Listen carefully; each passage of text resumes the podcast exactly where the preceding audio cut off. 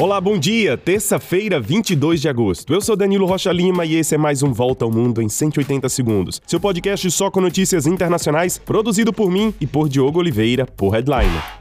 Vamos começar passando pela África do Sul, onde começa hoje e vai até a quinta-feira a 15ª Cúpula dos BRICS, o grupo que reúne Brasil, Rússia, Índia, China e a anfitriã África do Sul. O presidente Lula chegou ontem a Joanesburgo acompanhado de Dilma Rousseff, presidente do Banco dos BRICS. A grande ausência desse encontro será a de Vladimir Putin, que é alvo de um mandato internacional de prisão por crimes de guerra na Ucrânia. Os BRICS vão discutir a expansão do grupo, já que mais de 40 países pediram para integrar o bloco. Além disso, a ideia de uma moeda comum que não seja o dólar para transações comerciais entre esses países também estará na mesa. Uma iniciativa que interessa particularmente a China. Porém, indianos e chineses estão divididos sobre a expansão do bloco. Os BRICS representam 25% da riqueza mundial e cerca de 42% da população de todo o mundo. Por isso, essa reunião é vista com interesse pelo resto do planeta, já que o bloco pretende obter mais equilíbrio e poder diante dos Estados Unidos e da União Europeia.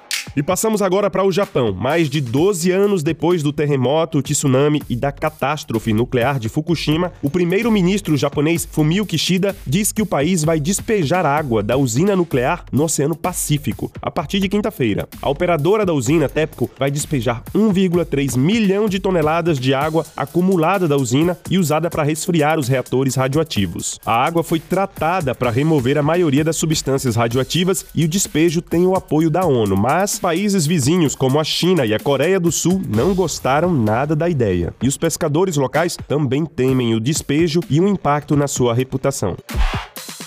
O presidente ucraniano Volodymyr Zelensky faz a sua quarta turnê pela Europa. Dessa vez, ele visita a Grécia. Atenas prometeu que vai formar os pilotos ucranianos para usarem os aviões de caça F-16 que serão enviados pela Dinamarca e pela Holanda.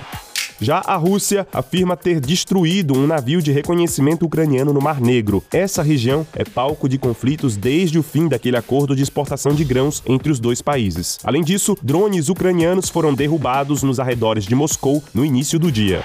Donald Trump vai se apresentar ao Tribunal da Geórgia na quinta-feira para enfrentar oficialmente as acusações de tentativa de reverter a eleição de 2020. O juiz do caso estabeleceu uma fiança de um milhão de reais para que Trump evite a prisão durante o processo. E o presidente da Federação Espanhola de Futebol, Luiz Rubiales, publicou um vídeo se desculpando pelo beijo na boca que ele deu na jogadora Jenny Hermoso. Na entrega das medalhas após a final da Copa do Mundo Feminina de Futebol, ele simplesmente beijou a jogadora na boca para surpresa de todo mundo. O ato causou revolta na Espanha e em todo o mundo do esporte.